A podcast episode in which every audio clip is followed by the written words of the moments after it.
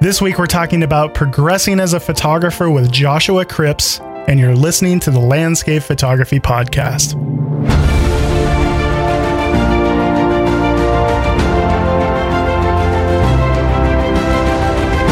Thank you guys so much for tuning in this week.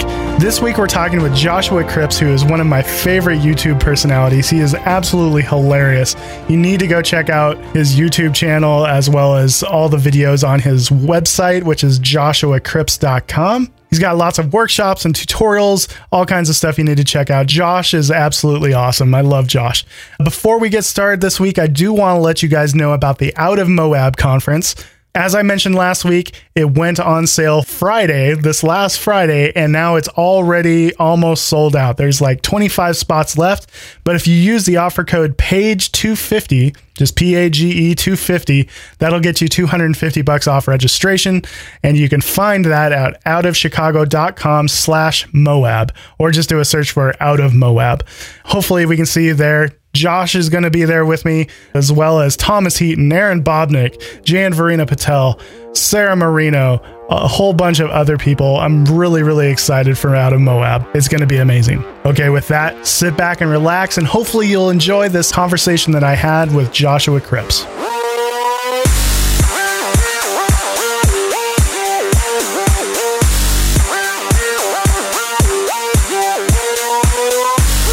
Progressing as a photographer is one of those things that I feel like is very relevant no matter what your skill level is. And to help me talk about that this week, we have Joshua Cripps. Thanks for coming on, man. My pleasure. Thank you very much for having me. I I love that I wrangled you up because you are one of my favorite YouTubers oh, because oh, because in the world of stuffy landscape photographers, you are pretty much like the antidote to that. Like you're kind of the polar opposite of that. And I love that about you.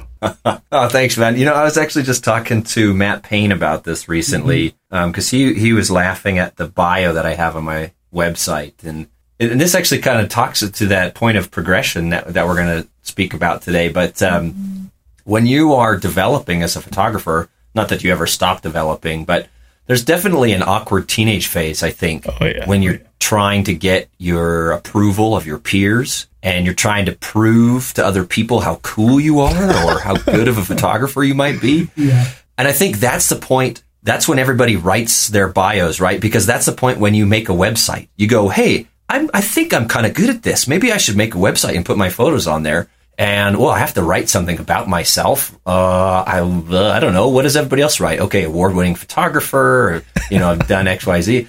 But then I think people kind of forget to loop back to that once they've found their own person, their own style, their own personality in photography. And so we were talking about how so many so many of these uh, bios are just cut and paste. Mm-hmm. And and I thought, man, I I just can't read about another award winning photographer.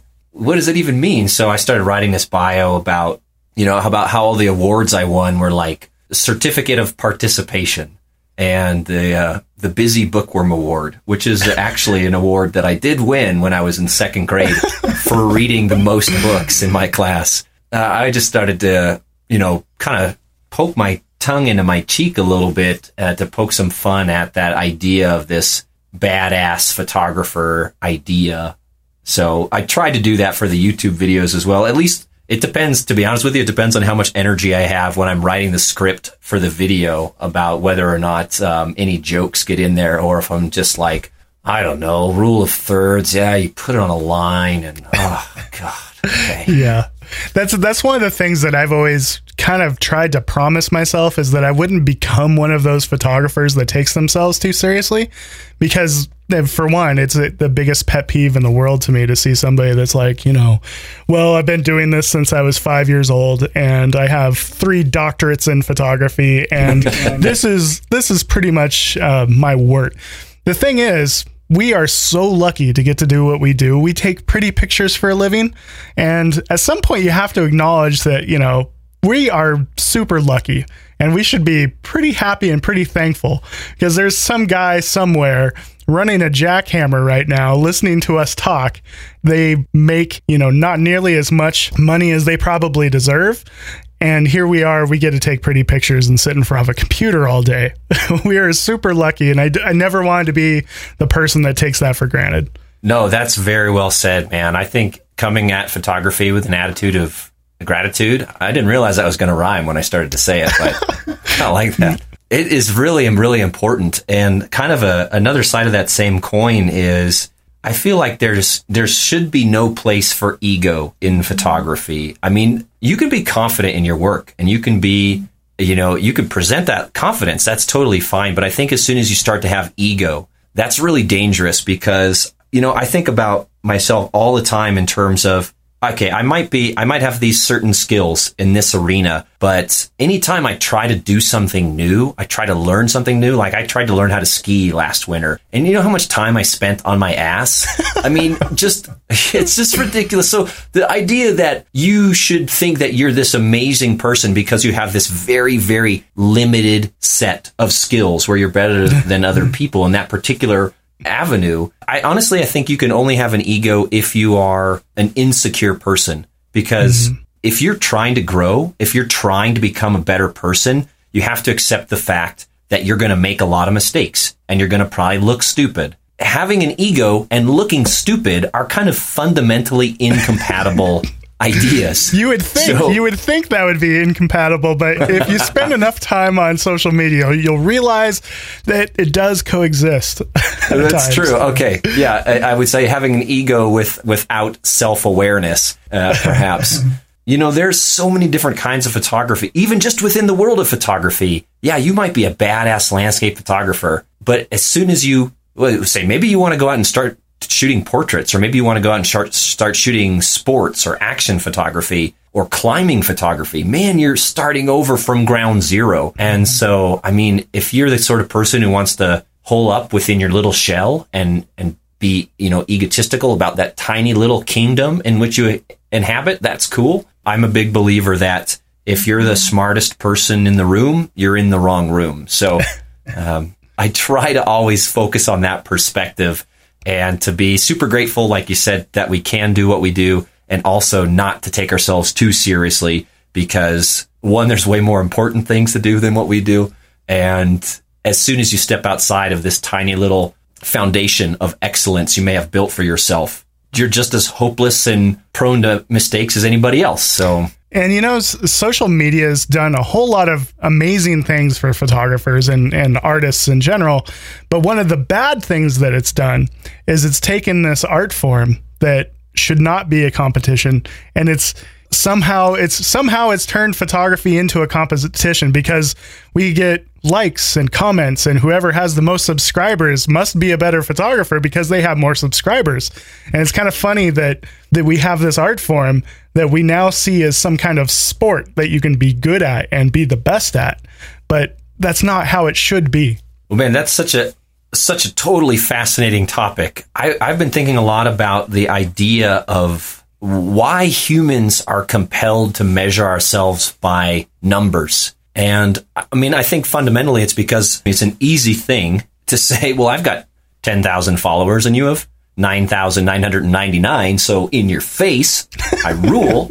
yeah. um, so I that, that idea, it expands to all aspects of human existence. So the two, two uh, circumstances that made me think about this recently were a photographer, I'm not, I don't want to name any names, but um, posted about how many miles he had flown this year, and it was like it was, it was like you know, oh man, I just hit uh, whatever it was, a hundred and something thousand miles flown for this year. And at the same time, and there was a woman who made um, some news in the middle of the year, I think, for being the first woman and the youngest person, I, I believe, to visit every single country on the planet. Or no, it was the first woman and the fastest person to visit every single country on the planet. And it got me thinking because I, I am certainly prone myself to that sort of checklist idea. Like, yeah, okay, to date, I've been to 31 countries. I'm so cool. It totally, it's this complete straw man. You know, it completely gets the focus and the metric on the wrong thing. Mm-hmm. And you, all of a sudden you start to judge your existence and judge other people's existence based on a completely arbitrary number just because it's something we can actually measure. You know, there's no measurement for how was the depth of your experience? What was the quality of your experience when you visited each of those 198 countries? The only thing that we're measuring it on is she did it super fast. Uh, okay. Yeah, congratulations. You didn't spend enough time in any of those places to even enjoy them or to get to know them, you know? Well, and I'm, I, I can't speak to that. Maybe she had amazing experiences. Um, and I would love to actually talk to this person, this woman myself to get her perspective on things. But just the idea of, of saying like, oh, well, I'm so great because I've managed to cover X amount of distance or I've visited this many countries or have this many followers it's just become this very strange proxy for you know the actual mm-hmm. the actual quality of living. I think it's really fascinating to dive into why people want to measure themselves that way instead of you know like yeah you okay so we we just visited 7 countries in 14 days but like wouldn't you rather have visited one country and had a really amazing beautiful profound experience with a local and gotten beneath the surface and started to understand the story of a place more than just, oh yeah, I went down to Patagonia and I saw the Cuernos del Paine and I took a picture that pretty much looks like everybody exactly. else's picture. And then I flew home. Yeah, it's kind of like the, the the collecting baseball cards mentality. You know, the Pacific Northwest is the, the photographers in the Pacific Northwest are very very guilty of this because we have such a checklist of just super iconic places like you know i want to go and photograph Tipsoo Lake and then i want to go up and re- photograph reflection lake and there's all of these like baseball cards that you can collect and a lot of people never spend enough time to like go beyond that and to actually do something original and creative which is exactly what photography is supposed to be in the first place it's supposed to be this creative outlet but it's kind of turned into something more mainstream and something more like the cool thing to do. Like, for example, National Geographic photographers, they don't go and spend a weekend in a place. They go and they move there and they live there for 2 to 3 months and they're they're like living with the native peoples and they're like living in these tiny villages and that's why their photography is so much better is because it's not just the you know the postcards that a lot of us are guilty of going and collecting. They're actually going and creating work and photographing what they see and photographing with like inspiration.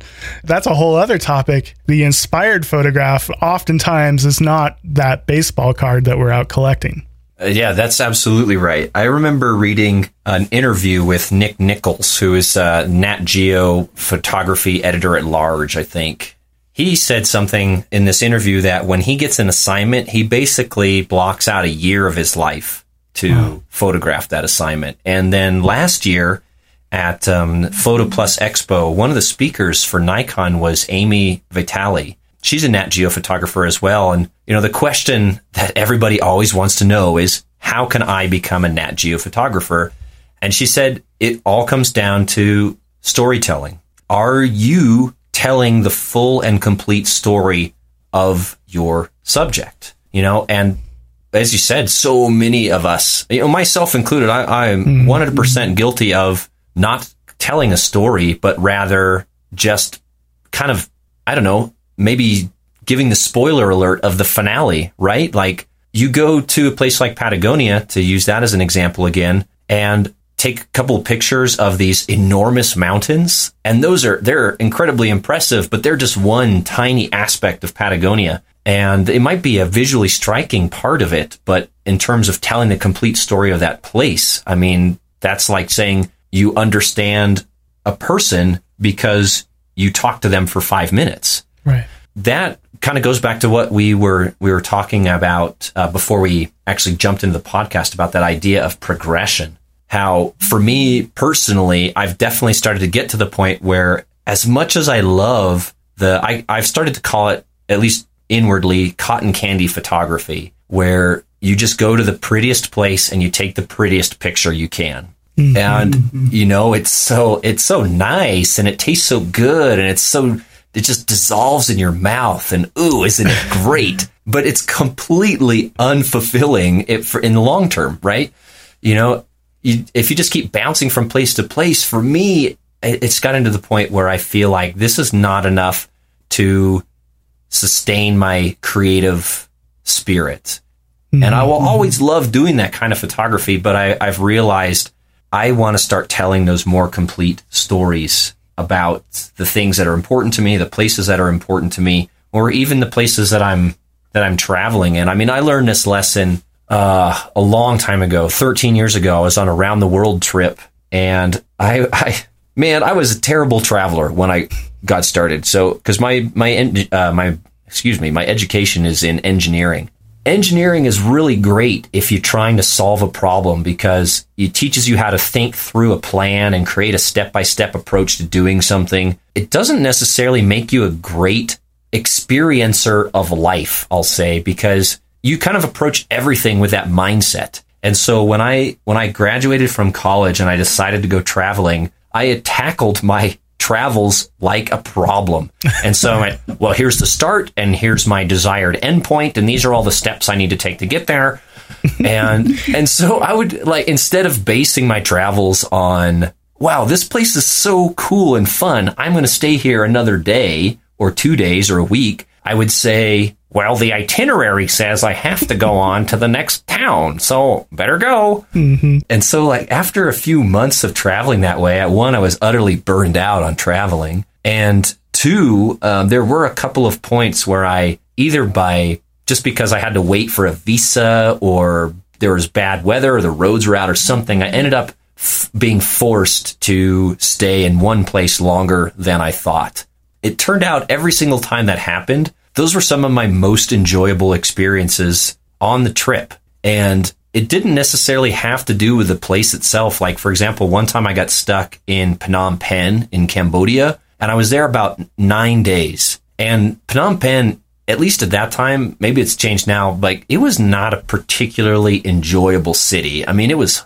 hot and dusty and sweaty and gross and um, but being stuck there for nine days, we kind of got below the surface of it and found these really weird things. Like there was a water park, like with water slides there. And we went there one day and we are literally the only white people in this water park. And it was insane because, I mean, there's 40 kids on one water slide at one time and just, they're just backed up and kids are slamming into other kids on the water slide, and the lifeguards are just shooting more kids down the tubes, and it was just piling up at the bottom. Oh yeah, I mean, just these huge masses of writhing Cambodian kids and three white people all squished together in the pools. And I remember those moments with such fondness because it was uh, those times when I got below the surface of the the thing that every single traveler mm-hmm. experienced, right? And you know, that's kind of the thing about traveling, especially when we're talking about, you know, traveling for photography.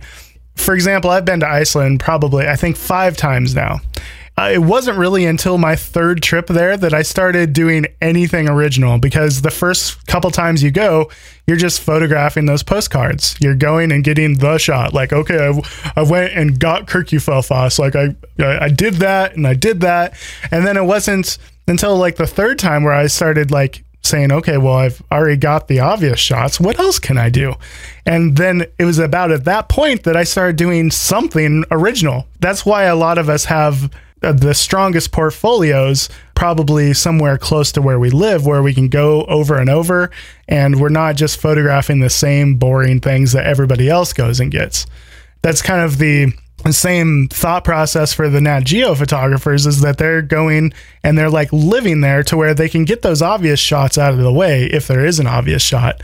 But like you said, you're kind of after a while, you're able to get beneath the surface and actually start seeing the place for what is possible rather than what is obvious. I feel like that makes a huge difference in a person's photography.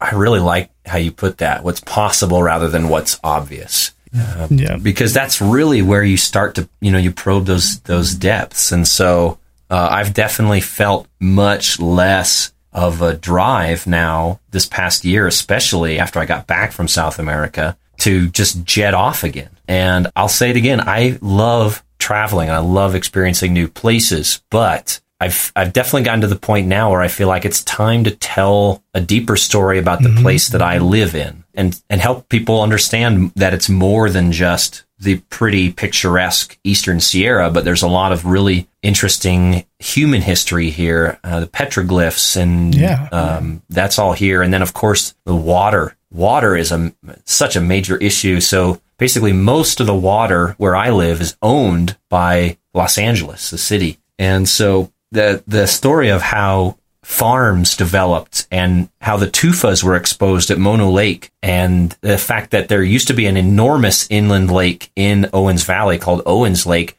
that had paddle steamers going across it that is now completely dry because LA diverted all of the water. They bought up all the water rights. I mean, these stories are fascinating and not that many people know about them. Kind of one of the things that I was talking with Art Wolfe about is that everything that he's always done, or at least, you know, in his later parts of his career, everything he's always done has always had like this purpose, this goal. Like, I am writing a book about this and I'm going to put photos of this inside of that book. And it's always been very goal driven. And there's always been like a deeper reason for his photography. And I think that's part of what's given him so much longevity in his career and he hasn't gotten just extremely burnt out like like I'm guilty of getting sometimes because I feel a lot like you where sometimes I just feel like I'm traveling around the world and taking the same photos in different places, you know, like I'm going to get my foreground, I'm going to get my background, I'm going to wait for a sunset and then I'm going to take a pretty picture. and it gets so formulaic that you get really sick of your own stuff or at least I did because there wasn't that that reason for it. Like, okay, you can take a photo. Now why are you taking a photo? And Yeah. putting why back into the the equation, I think gives your photography so much more meaning and it makes it feel so much more important to, and relevant to yourself. that's uh, the question there is why why are you photographing um, it's a hard transition to make because you feel like as a photographer you you have to produce i think many of us now a lot of the income who are working photographers comes from teaching doing workshops things like that and you know you're supposed to be spitting out this constant stream of photos of crowd pleasing photos, right? You know, you're supposed to you're supposed to post a photo every single day to Instagram if you want to grow your account and get followers. I think it's hard to break away from that and to pursue these deeper projects. You know, I remember uh, Art Wolfe, he gave the uh, keynote opening address at the Out of Chicago Photography Conference this past summer. He was talking about how he'd spent a year or two years or three years on some of these book projects. For photographers who are used to, oh, well, there's some nice clouds in the sky. I'm going to go out to my favorite go to spot and take a shot, process it up, and throw it up on the interwebs the next morning. You have a 12 hour turnaround versus something that you're putting a year to two to three years of effort into and making that mental shift, I think is very challenging. Uh, I mean, I know it is for me when I think about how am I even going to start any of these projects that I've been talking about, like say documenting some of the Owens River water issues. You know, that's not something that's going to, I'm just going to go down and take a picture of an Oxbow Bend of Mount Tom and be like, well, there it is. That's the story of the Owens River. You know, I mean, this is day after day and week after week and month after month of probing and meeting the characters who are involved and getting beneath the surface. And that's a daunting, it is a daunting prospect. Yeah, especially in our instant gratification society that we're in right now. You know, we're used to get, like you said, taking a pretty picture, posting it on Facebook, watch those nice comments roll in, flood yourself in feel good feelings, and then go out and do it again. And that's kind of the the process for a lot of us is that we go out, take that photo, and we're doing it just for those nice comments. There's going to come a point where those nice comments are not doing it for you anymore. They're not making you feel fulfilled as a creative person. And if you're a full time professional, it feels like entire existence is based around nice comments on Facebook. It's a pretty empty existence. And something like you're talking about, where you're telling the story of something larger and more important than, you know, how amazing Josh Josh Cripps is. That is a great way of injecting some something that feels important back into what you do, thus giving you some longevity and inspiration and motivation again. Yeah, I think so. And I think it's probably necessary because I, I don't know many people who basically decided I'm going to be a photographer and then bought a camera. You know, all of us got into photography for the joy of a certain experience or the joy of a certain kind of expression.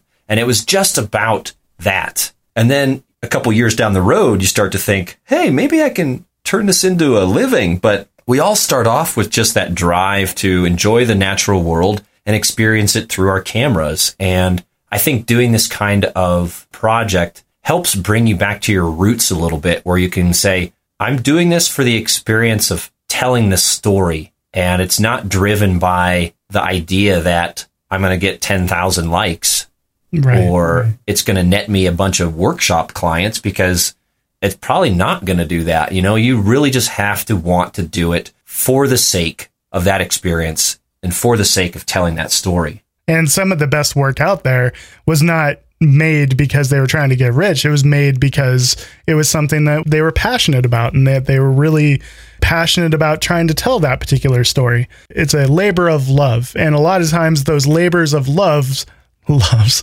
those labor of loves yeah, labor of love are the most fulfilling in the end and at some point you have to have some protein in that photography diet, something with some substance rather than the cotton candy photography that you mentioned. I'm putting together a, a video course right now. It is, oh my God, man, it is so much ridiculous where I understand now why everybody just makes post processing tutorials because that literally takes a day. Yep. And I've been working on this tutorial now. I mean, for, I wrote the script for it about two years ago, but revised it this summer. Took a week to film it. And then we're in the editing process right now, and it basically takes about three to four hours per chapter of this thing. There's 30 chapters to find all of the sample imagery that I want to use to illustrate the points that I'm talking about. And so last night I was going back through some of my early photos to find some examples of contrived foregrounds, right? Where you just go, okay, I've got a wide angle lens. I need something in the foreground hey, there's a rock, perfect. yep. And um, and I saw, man, there are some some sunrise shoots from within my first year of photography, and I remember the purity of. I mean, the photos are terrible, but I remember the purity of those mornings where it was just okay. I'm going to wake up at 4 a.m. and I'm going to drive. This was I was living in LA at the time, so I'm going to drive up to Malibu to Point Dume, and I'm going to photograph the sunrise and then I'm going to drive back and go to work. And it was just that that whole love, that incredible the the process of experiencing photography and enjoying it and learning. And you're just getting out there for the pure, wholly just for the pure sake, taking a picture and and experiencing the the world in that moment. And I kind of I kind of miss that because now I'm always there always seems to be some subtext to mm-hmm. the photos that I'm creating, whether it's, oh, I think this one is going to help me uh, maybe sell the next New Zealand workshop, or maybe this one is going to, uh, oh, I need a sample photo to help illustrate this point for my tutorial or something like that. With the exception of some of the photography I've been doing recently with a full moon, it does seem like a lot of my photography now always has that some little subtext yeah. other than just the pure enjoyment and exploration of the photographic process. So it was fun to go back and kind of have that nostalgia for those early days. Yeah. And I think a lot of that is the fact that when you mix business with your passion, when you become a full time photographer, there's always that part in the back of your head that's like, okay, now I need to pay a bill. You know, I need to turn this into money somehow. So, you know, every trip turns into a business expense. And every single family trip that I've been on in the last three years has been based around photography in some way because why would I travel without doing photography? you know, um, why would I travel somewhere that's not massively photogenic? It's just the way ends up when you uh, blend your passion and your hobby with business. That just seems to be how it goes. Yeah, I'm sure you're the same where you get an email every now and again about somebody who wants to uh, quit their job or uh, leave school to become a full time photographer. And they always want advice about how to do it, how to turn it into a business. And basically at this point, I've started telling people, you really need to think long and hard about whether that's actually what you want to do. Yeah. Because it's really not a good job for a lot of people. You work crazy hours. You're away from your home and your family a lot. It's, you take this thing that you love and turn it into something that stresses you out. And you also don't get to do the thing that you love as much. I remember when I was working as an engineer, man, five o'clock, I would, I was gone out the door, driving home from the office with my camera in tow. And I didn't, I didn't have to think about work anymore. It was just camera time, just photography time. And did, I just could go anywhere, do anything, just pure enjoyment. And then,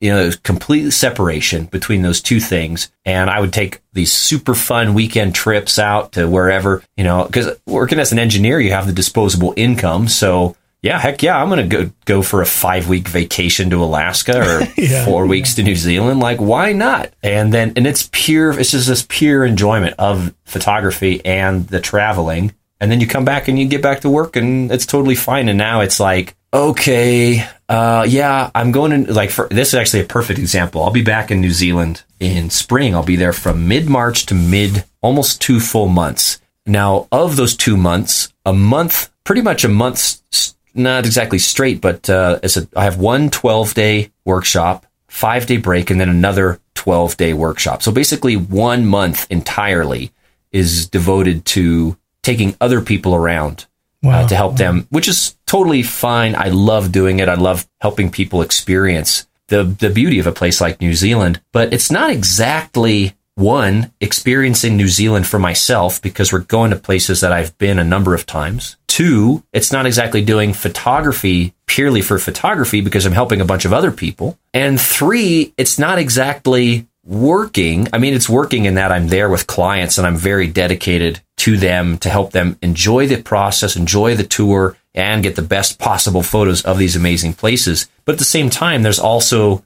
other projects going on in the background and emails I need to respond to that aren't going to happen because I'm so focused on the tour. And so you kind of have these four things colliding in a situation which used to be very singular. This is just yep. about traveling and experiencing a new place. And now it's these four things all kind of trying to be shoehorned into the same moment. And sometimes I feel like uh, none of the four really get the attention they deserve. So, you know, I have a hard time traveling because I'm thinking about all the work projects that I'm trying to do at the same time. But I have a hard time doing those work projects because I feel guilty about sitting inside in a hotel room typing emails all day when I'm in New Zealand. So there's this this very strange battle going on between the yeah. two sides of that coin. Yeah, and I can totally relate when I do workshops it's the same way a lot of times my favorite days of workshops are the day before and the day after because usually those are the days that I get to be just a photographer.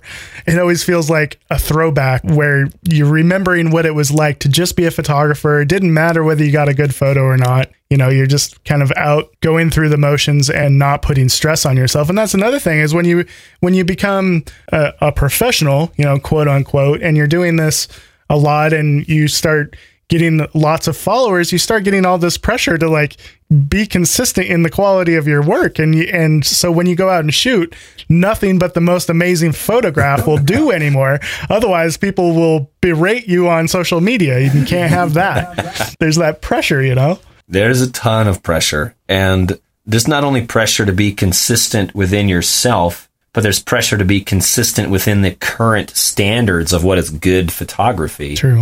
Mm-hmm. And I know that's very frustrating for a lot of people right now who tend to shoot things more like intimate and abstract photography that may be amazing photographs, but they're not as punch you in the face, eye catching as mm-hmm. as what the kind of current accepted standard is. So yeah, thanks a lot, Marc Adamus. And ruined it for all the abstract photographers out there. I don't know. I think we're all we're all complicit in trying to ever get ever more epic. It's but, true. If it's not Mordor, it's not worth posting. That's right. that's right. Yeah, but you know, and also kind of getting back to what has kind of changed, at least it's probably the same with you. I know this is the way it is with me. In the early days, in the early days, the good old days, you know, when I would go out and I would take pictures after work, or even when I was first becoming a professional photographer, full time guy, when I would go out, every single time I went out, I saw just that little bit of progression. And you'd see that progression in yourself. And that was really what kind of gave you the warm fuzzies is that you could see yourself just getting a little bit better each time you went out. And then you reach this point where like you just don't feel like you're getting much better anymore and you kind of plateau and then you're like, well, well what now? Like what tutorial can I watch now? And you, you reach that point where you just don't feel that same progression. And that's the one thing that I've learned is that the journey of getting better is what makes you feel good rather than the end goal of just being the best. And that's totally other subject because it's impossible to be the best because it's not a sport, it's a it's an art form. But just that feeling of getting a little bit better is where I used to get so much of my satisfaction. It's kind of been robbed of from me lately. At least that's how it feels. Yeah, I can I can totally understand that. I remember having conversations with uh, with Jim Patterson on the beach in Santa Cruz, and you'd be looking at a I mean an extraordinary sunset and all the elements are there. You've got the crashing waves, the water flowing around the rocks, and the sea stacks and arches, and this amazing light. And we're just sitting there looking at, it, at each other, going, "Well, I guess I'll take another shot with a rocky foreground with the water flowing around it, leading off to the sunset. I mean, and so you're sitting like, what? Why? What am I doing out here if I'm not enjoying that? But you know what I think um, is a cool byproduct of that? I think you have to get to that point, either burnout or being in a rut or being bored with photography, because that, in my opinion, is what encourages you to start trying new stuff. Totally agree. You know, so when you are so utterly stoked on just shooting wide angle crashing wave flowing water shots, that's awesome. Keep doing it. I mean, I was in that that zone for 3 to 4 years.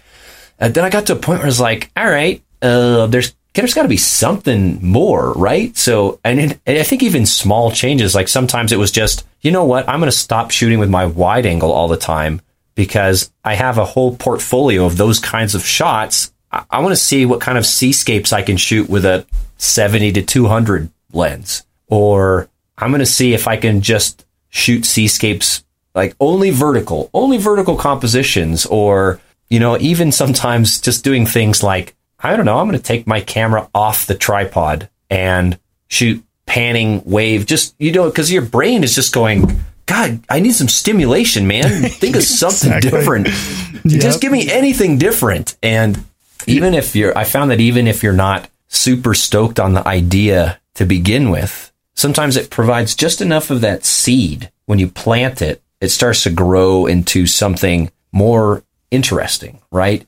You know, okay, maybe you don't love shooting panning ocean wave shots, but maybe during one of those shots, you saw something accidental that made you think, oh, you know what would be cool is super, I, I don't know, like, uh, let's just say, what if I started shooting 30 minute exposures during the middle of the day? Because that, I don't know, it's just something different. And the long exposure made me think of long exposure, blah, blah, blah. And like, cool, now I have a new thing to explore. That, I think that is so critical. So that boredom kind of leading to stagnation, which leads you to not being afraid anymore to try different things. Yeah. There's a reason that, like, when you listen to music, your favorite band, their first album doesn't sound anything like their last album. It's not necessarily that they drastically changed their personal influences and stuff. It's that the fact that you can't sit play the same five songs over and over and over and over and over for years and be content.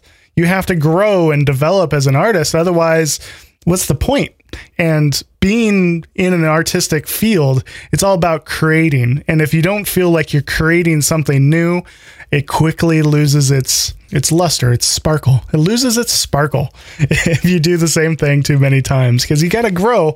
Otherwise, what's the point? I, I totally agree, and I think the music analogy is the perfect one because before I got into photography, I would act like many other people. Okay, this band that I love, say band Boston, you know, their first album it's just the archetypal Boston sound. And every time I hear any song from that album, I'm ready to rock out, man. And then you hear some of their later stuff with all the synthesizers and and you're like, eh, I wish I wish they sure had like just stayed with their original.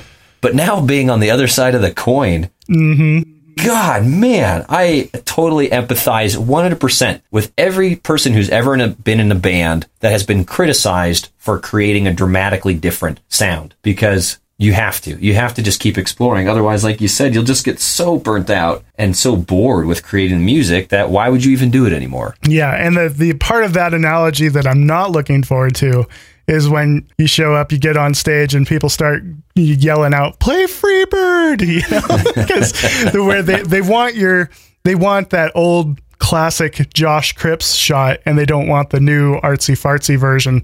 And that's to happen. I mean, that's to happen to all of us. We're to progress and we'll get more and more creative and a little bit more and more artsy fartsy. And, you know, there might be viewers or fans of our work that prefer that older stuff. Like, let's give us a a Mount Rainier big sunset shot, Josh.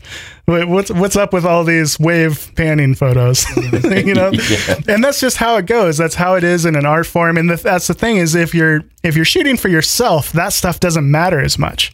And it's okay if people are, don't love every single photo that you're doing. That means that you're actually doing something new and original. If people like every single photo you're doing, it, most likely it's because you are absolutely in the mainstream and you're just doing what everybody else is doing. That's right. And I think that also speaks to what we were talking about about choosing photography as a career. If you are not shooting to make a living, you have complete and utter freedom to shoot whatever you want. And it doesn't affect you. You know, you're just mm-hmm. shooting to express yourself. Whereas, you know, if you if you have built a career in whatever form, whether it's selling prints or teaching workshops on a certain kind of photography, and then you alienate your base completely by going, well, I think now I'm only going to do like nude black and well maybe that's not a good example because people probably still want to join the workshop. Yeah it'll be a completely different set of faces though probably. Yeah you know just whatever you're doing differently you're gonna all of a sudden your customer base so to speak that has sustained you how do you how do you reconcile those two things? Yeah. And I think that's something that every photographer needs to to uh, to think about themselves because it's very strange. You have you know that I I find personally that most of my success comes from maybe this is obvious, but it comes from my history. It comes from the relationships I've built. It comes from the photos that I've produced in the past, the clients that we've developed, the people who maybe four years ago weren't ready to buy a print, but today they are. So you have this huge anchor that connects you to the artist that you used to be. Mm-hmm. At the same time, you have that personal expression and you're trying to explore the artist that you want to become in the future. But if your entire business is based on your past, how do you how do you straddle those two selves? Right. To- and so many photographers, at least with me, you know, I look at all of my old work and I just like roll my eyes and like, oh, it's all garbage. you know, the, the newest stuff is always the best because you're kind of growing and changing and you see whatever you're producing now as the best. Just like any musician sees their their newest album as their best album and they hate those old albums even though some people might like their old albums better than their new album. And when you're a professional, when you're a full-time person, you have to make a living off of it you can't just abandon your fan base like you're talking about. You can't just be like, well, I don't do that anymore. And I don't teach that anymore. We're going to do some panning wave shots. you know, this is yeah. the, you, you lose that luxury when you go full time. I think you're right. And I think you do. You just lose it. Now, the, the cool thing that you do gain, though, is I think you have a better, uh, better platform to bring people with you into the new artistry that you're exploring. When you can tell people, yeah, okay, th- we can definitely, you know, we can help you learn how to take these kind of photos. But you know what I'm really excited about right now is shooting these kind of photos. And here's why. And I, I think maybe that's a good way to help, you know, bridge that gap True. to some extent. Absolutely. So, Josh, what kinds of stuff do you have coming up? Do you got workshops? I know we're go- both going to be at, out of Moab, which is going to be amazing. And yeah, I feel. Oh man, I am so looking forward to that. Yeah, I, yeah. I mean, I don't want the time always goes by way too fast, and so I know it's going to be next October in no time. Um, but I, I'm really looking forward to it. Yeah, so many great people. You know, the Jay and Varina Patel. I'm a huge Thomas Heaton fan, and uh, this will be the second time doing one with him. I was at the Out of Acadia workshop, and it was so smooth and well done if you're one of the people that is going to out of Moab, one of the cool parts is that you just like hang out with all the instructors and you're just like sitting at a table and you'll have you know Sarah Marino on one side of you and Josh Cripps on the other, and it's it's really cool. Yeah, I um, like I said, I was at their uh, out of Chicago conference this summer, um, which was such a blast. And being there as a landscape guy was a cool experience because they're just everyone is there doing architecture and and street portraits and things like that. But um, it's such a fun group of people to be around. And my experience there was the the clientele. Man, it's just a bunch of people who freaking love photography. Yeah. And what better group could you want to spend a week with in an amazing place? And, you know, unlike a lot of other workshops, you know, the way most workshops work is you go and you hang out with that instructor and a group of people four days a week, whatever length of time that this is. This is kind of like a workshop where you get, you know, presentations throughout the day and then you get to pick and choose which uh, instructors you're going to hang out with. So you can be like, okay, I'm going to go out with this person in the morning, then I'm going to go out with this instructor in the evening. Next day, completely different set. And it's like going on a workshop with, you know, however many, 15 different instructors. It's really cool. I wish I was a participant, not an instructor, so I could go on some of these. Because, and one of the things that you said, listening to uh, uh, Matt Payne's show, which you guys should go subscribe to, F Stop and Collaborate one of the things you talked about that I related with so well was the imposter idea, the idea of feeling like an imposter. Maybe you can recap that because it's just so exactly how I feel. Sure, absolutely. So, um, yeah, the imposter syndrome basically the idea that the more successful that you become in whatever field you're in, the more you feel like you don't belong at that level of success. Um, basically, it comes from the the fact that you know all of your accomplishments in addition to all of your failures and all of the bad things. Whereas when you get in these very high echelon level experiences, all you see are the the creme de la creme. You don't you don't know their their failures. You don't know the things that they these people don't like about themselves. And so, uh, like I was recently asked to speak uh, at a conference called Photo Fusion, which is um, down in Florida in this coming January. You know, and the speakers, if you look up the speaker list, it's ridiculous. So the guy who runs the conference was the photography editor for Sports Illustrated for 17 oh, years. yeah. And, uh, and, and is the head manager of this thing called the Eddie Adams workshop. I think that's what it's called. Um, I mean, this super high level workshop and, and all of the instructors are Pulitzer Prize winning this and, you know, staff photographer for uh, this magazine and that magazine, and I'm like, oh, I mean, I'm just podunk Cripps from friggin' the sticks in California, and I like to take pictures of pretty places, you know. And so you, you, I just feel like, what am I doing here with this caliber of of person? And I can so entirely relate with that. Like when I taught at the Out of Chicago Portrait Conference, there I was like standing up there next to Lindsay Adler, and I'm just thinking to myself, what how does this happen? Like, yeah, what an yeah, oversight totally. on their part to have Nick Page at this thing. Like, they must have been really suffering. And I felt the same way, you know, at, out of Acadia, where I'm sitting up next to Thomas Heaton, Erin Babnik, and Bryan Peterson. I'm thinking, man, this is just absurd. It's crazy. What an oversight on their part to have Nick Page here. Yeah, yeah. totally, yeah. totally relate. Yeah, it's like, did you guys mean to invite Josh Cripps?